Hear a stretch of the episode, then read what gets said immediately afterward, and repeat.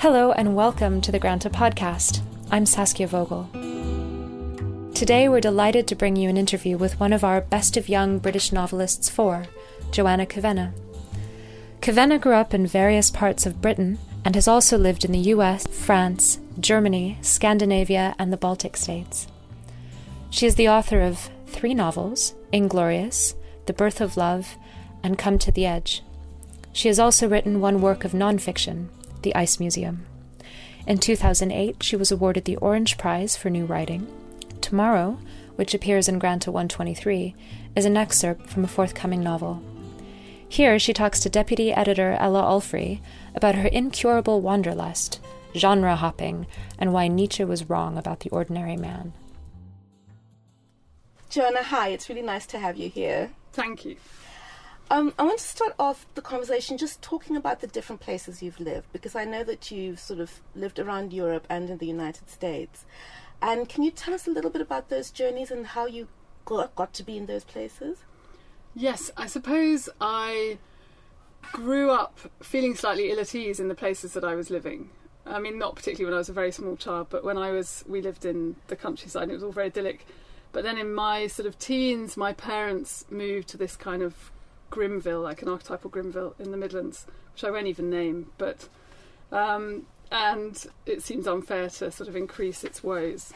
But and I suppose I had that classic experience of feeling anyway as a teenager or ill at ease, but you know doubly so, sort of feeling that the environment was a bit odd and poignant in ways that I didn't necessarily want to explore at the time. And so I guess I had a massive wanderlust, huge wanderlust as soon as I could get out, I basically went off. I went to New York and um, had a series of very sketchy jobs, just doing anything for money, you know, bits of editing or anything that involved words and writing. And then, yeah, I ended up travelling um, through Europe that was a kind of series of travels that then I felt I had to justify by writing them into a book because mm. otherwise they looked like psychosis. So I thought they'd seem more reasonable if I then converted them into a worthy project. So that became my first book, um, The Ice Museum. But I went from, I lived in Germany for about a year, um, in Munich and Berlin. Uh, I lived in Estonia for a bit just oh. after, I suppose, it had gained independence and started to get itself together. And it was just at that point it had had a few years since independence, and it was accelerating, kind of accelerating into being a kind of capitalist economy. And there was a everybody had to be under 35 because there was a notion that if you were in power, you couldn't be tainted with the past. Yeah. So it was very odd. You know, were, the prime minister was about 25, and you know everybody running the stock exchange was, and so it had a very interesting feel to it. Then I lived in Norway um, for quite some time, and then I just rampaged a bit in a sort of unmeditated way across the far north. So um, Greenland and Iceland and Svalbard. I mean, anywhere I could sort of p- persuade someone to send me, basically, as a travel, you know, for a travel piece to get the money to go. Is the wanderlust cured, or is it? No, it's terrible. I mean, it's a sort of. Actually, the place I've lived is the longest I've ever lived anywhere. I was totting it up the other day, and I worked out I'd lived in 46 houses in 15 years. I mean, oh, it was something that you didn't really want to admit it because mm. it sounded like a disease. But this sort of sense all the time of, I suppose, an urge to go somewhere. But even in your description of, of that woeful unnamed place where, where you lived um, with your family, there, there's immediately the sense that you you were looking and at least sort of you know understanding it in a way, even if that understanding led you to want to leave.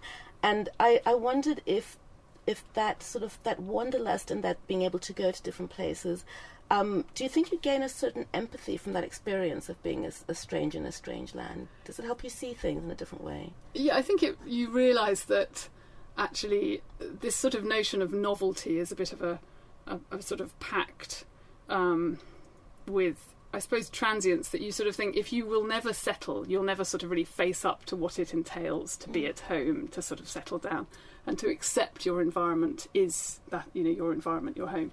Then you're kind of into this process of endless renovation of your circumstances. You're endlessly mm. moving, and so it's a kind of it's a, a quick fix. You know, in a sense, you're instantly um, regenerated. You you go elsewhere, and there's an immediate fascination but there's always something. It's like that classic thing. You obviously can't escape the perennials. You know, the, Yeah. the mortal condition, the the reasons why you write, the Mm. the sort of sense of unease that you all of us carry with us anyway. I, I like that phrase, that sort of um, renovation of circumstances, because one of the things I was thinking as we are preparing for this interview is that it's actually quite difficult to put you on one section of one bookshelf, one one bookshelf. If I if one had to categorize your books, because you have the the work of nonfiction, the sort of the travelogue, and then you have sort of Inglorious, which is sort of about contemporary malaise. And I know that you you once. Um, had I read an interview where you were a little bit horrified that it had been almost sold as chick lit in, in America Yes. with complaints that she doesn't find a man and live happily ever after. But you have that, and then the birth of love, which is sort of a really sort of structurally ambitious um, kind of book that ranges in time, and then come to the edge, of sort of you know dark comedy and satire. And it seems to me that you're equally comfortable with that sort of huge canvas, or with almost a, a kind of genre, as you are with sort of a more contained life. So there is a kind of almost reinvention of yourself as a writer. Do you think that's correct, or are you concerned maybe with the same themes throughout? Yes, I think there's things that I always go back to, and then there are different forms, and it's interesting, as you say, that the forms sort of shift. But I suppose I always feel this sense of the extraordinary within the ordinary. That's something, and I think, I mean, I joked about the the much maligned Midlands town, but in a sense, I always feel there's you know this this notion Nietzsche had it. There's no point inquiring into the mind of an ordinary man or woman, he said. And I just think, and that whole modernist idea that everybody else is a zombie, is undead, and you're the only person who thinks and feels. And I always feel utterly against that. I think the much more interesting and and compelling part of human experience is that everybody, you know, is the focal feeling centre of their own lives, and they have this vast array of unpredictable thoughts. And so that always comes through in everything I write. I, I suppose I write that attempt to try to find the sort of epic within the apparently trivial or um, un, unglamorous, unedified. But yes, I suppose the books.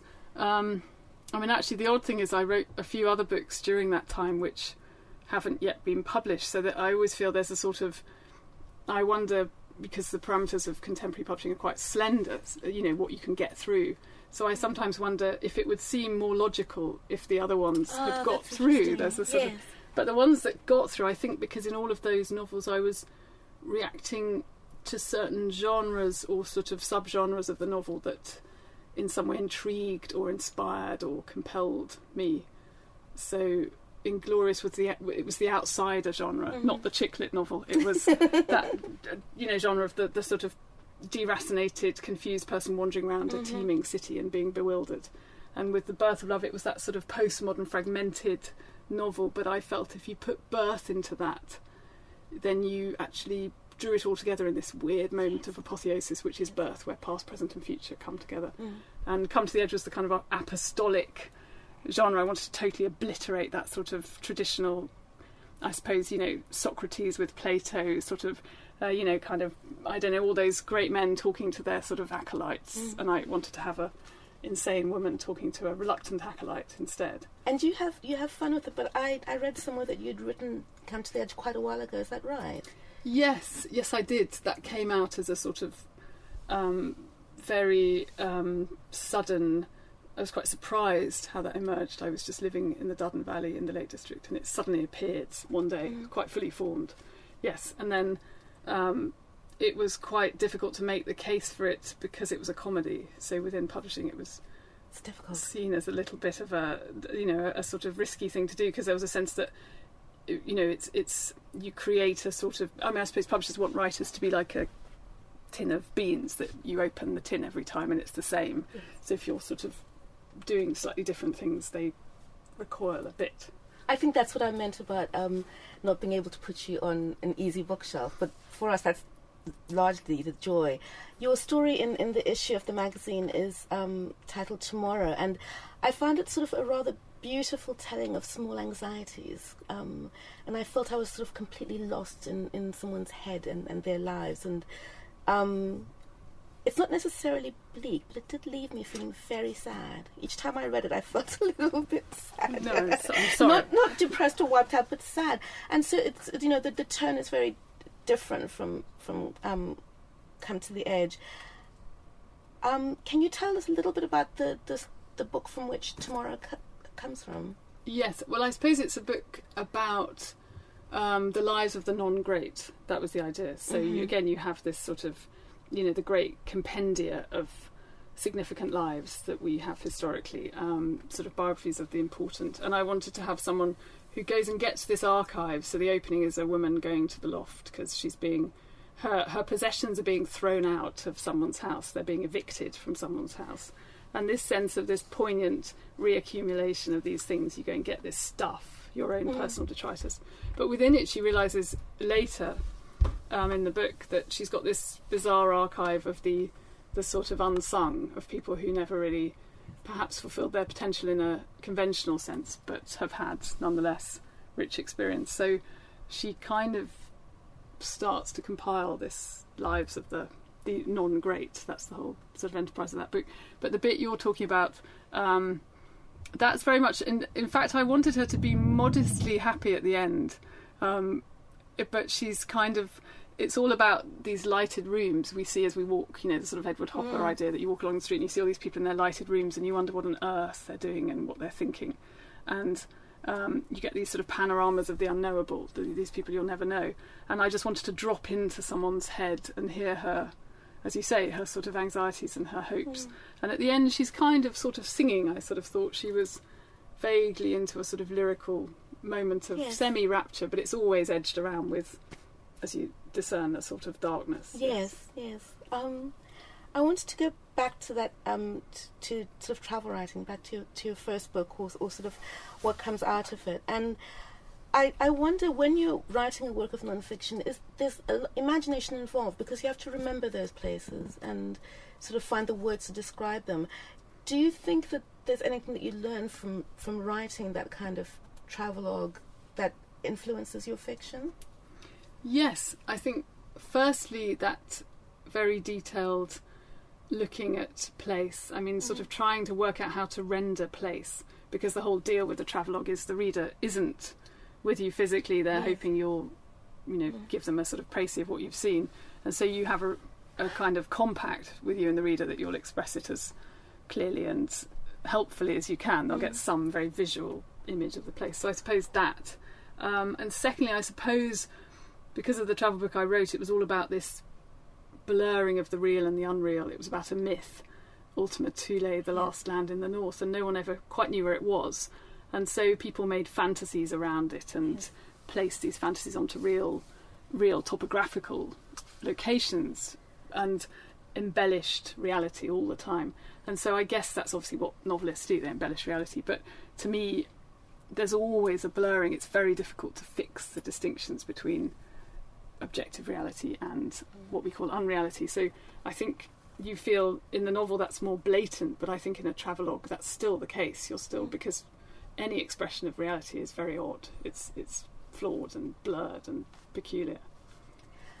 Um, I, I read in an interview you gave when you um, won the Orange New Writers Award that you said you'd been a writer from the age of 13. So that got me wondering, what did you write then?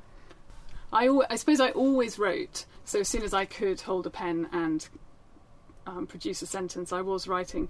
13, I probably said that because I meant it was then that I started trying to write novels.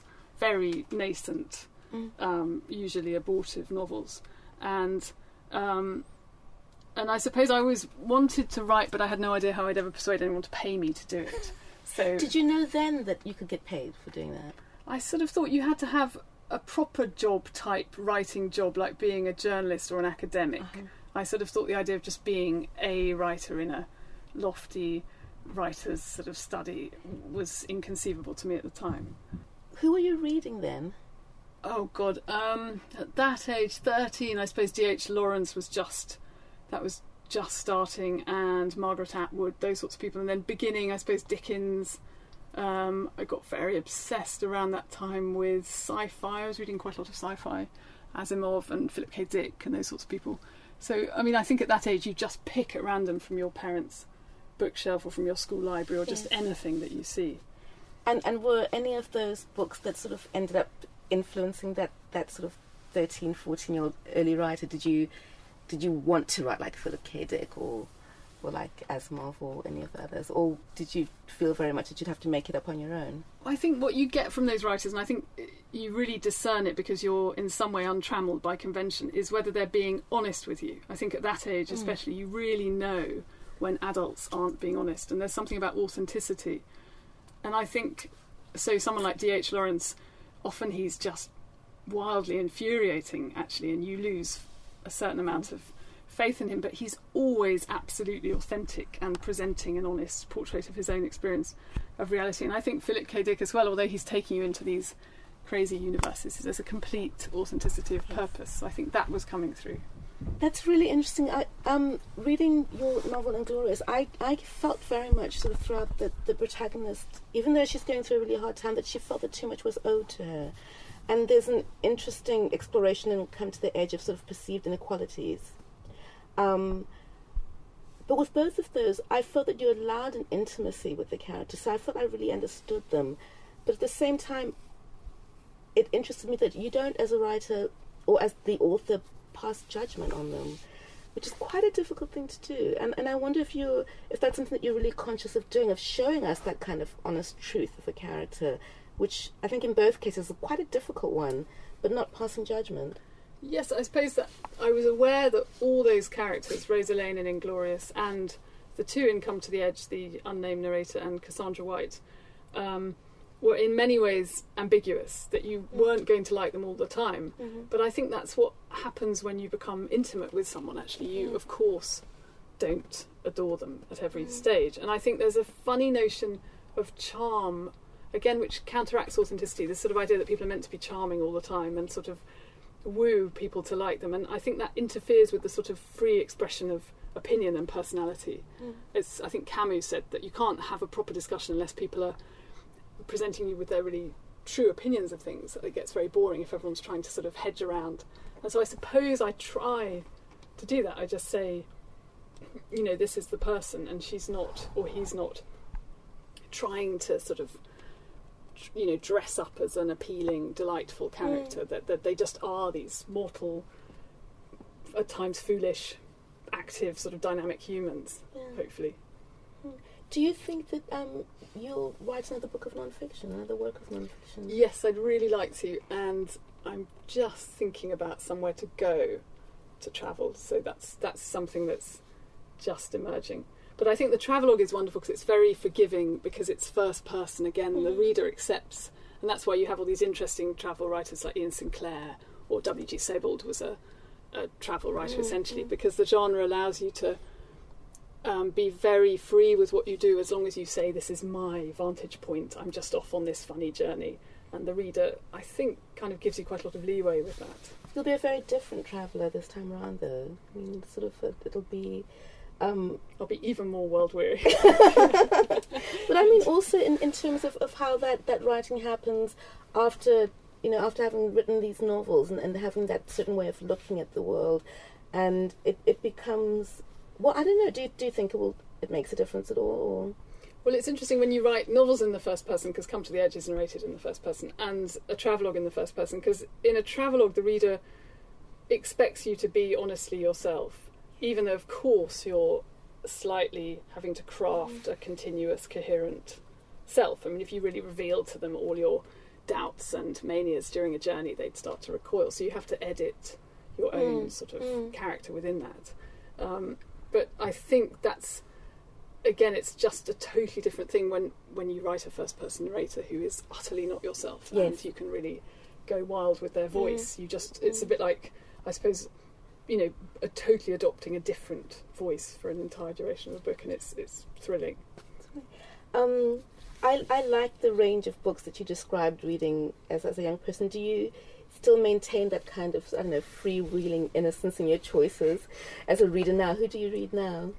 Well, it's I just read I really all sorts of people. I read this brilliant writer just recently, Sarnath Banerjee, who's a um, he's I think he's based in Berlin, but he obviously hails originally from well, uh, one of his best books is about Calcutta, so I assume he spent quite a lot of time there. And he's an amazing graphic novelist who writes this incredibly witty um, prose, and then he subverts himself further with his images. It's wonderful. So I think he's brilliant.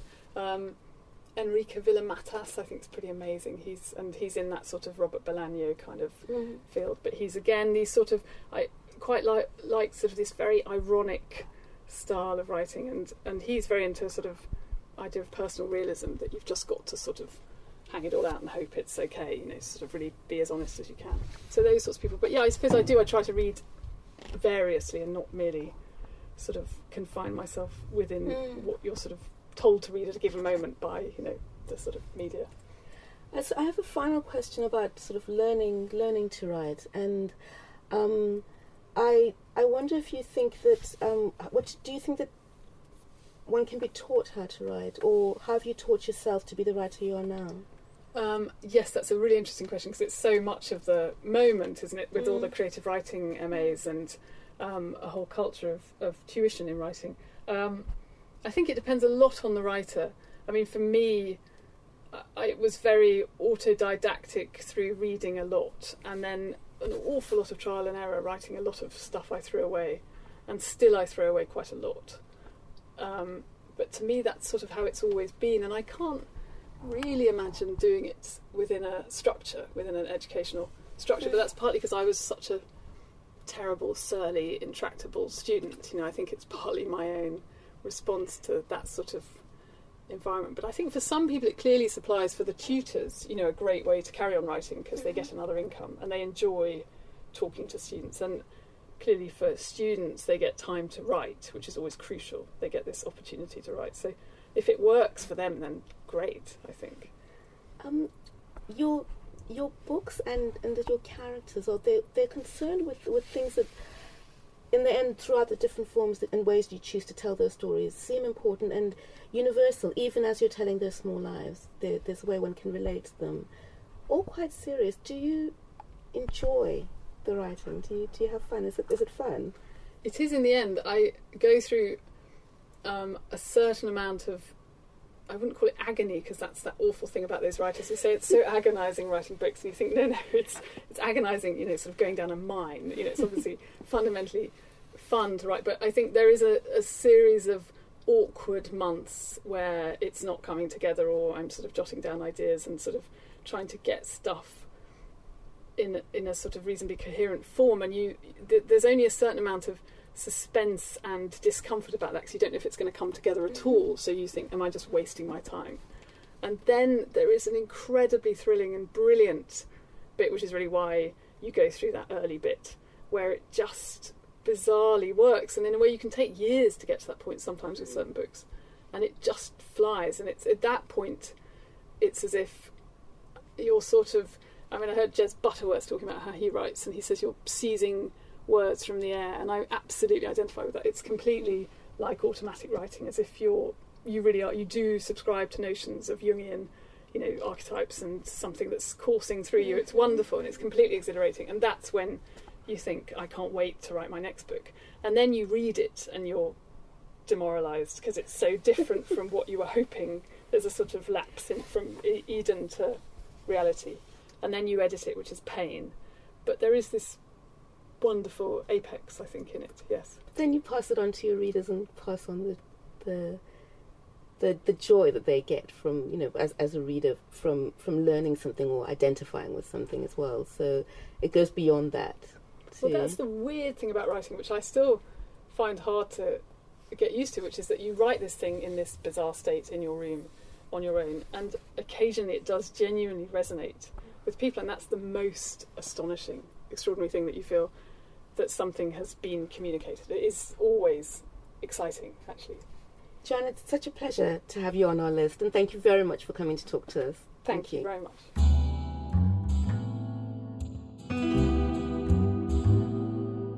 Thanks for listening to the Granta podcast, available for free download on iTunes, SoundCloud, and selected British Airways flights.